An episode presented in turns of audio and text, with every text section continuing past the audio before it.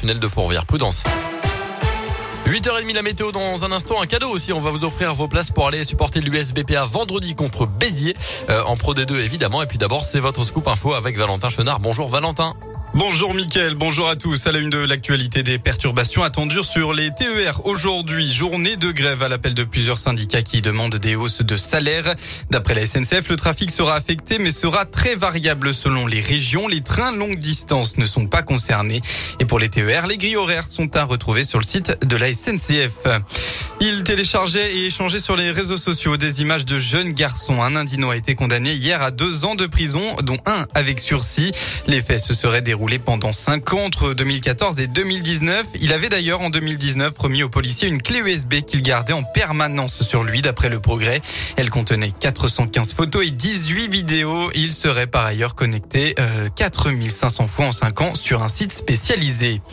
En politique, toujours dans le département, on connaît les cinq candidats les républicains pour les législatives. Sans surprise, les députés sortants Damien Abad et Xavier Breton seront candidats à leur propre succession.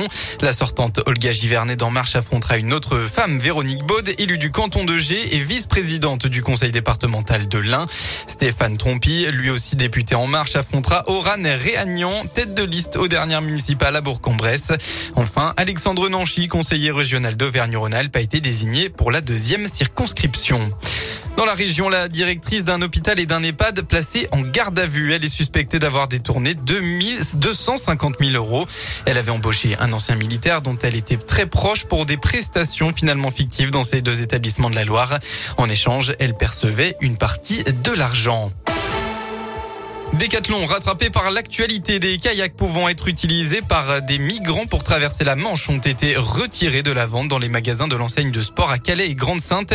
Décathlon explique que ces produits sont détournés de leur usage sportif. Vendredi dernier, trois migrants avaient disparu en tentant de rallier l'Angleterre à bord de ces embarcations. Deux kayaks avaient aussi été retrouvés à la dérive au large de Calais jeudi et deux naufragés secourus par la gendarmerie.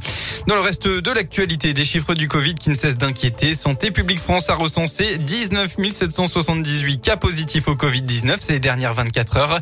Un bilan quotidien des contaminations le plus élevé depuis le 25 août dernier.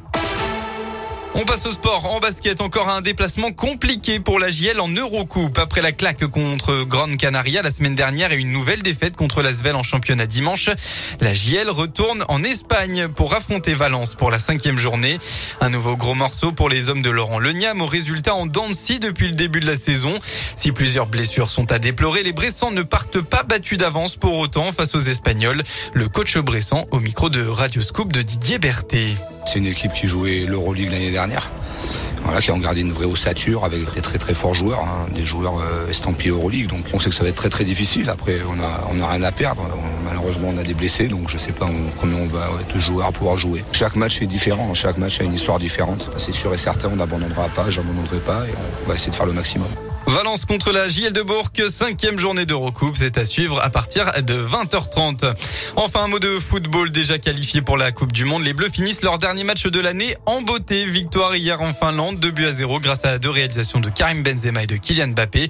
Le défenseur lyonnais Léo Dubois s'est blessé pendant la rencontre. Merci Valentin, l'actu en continu, radioscope.com.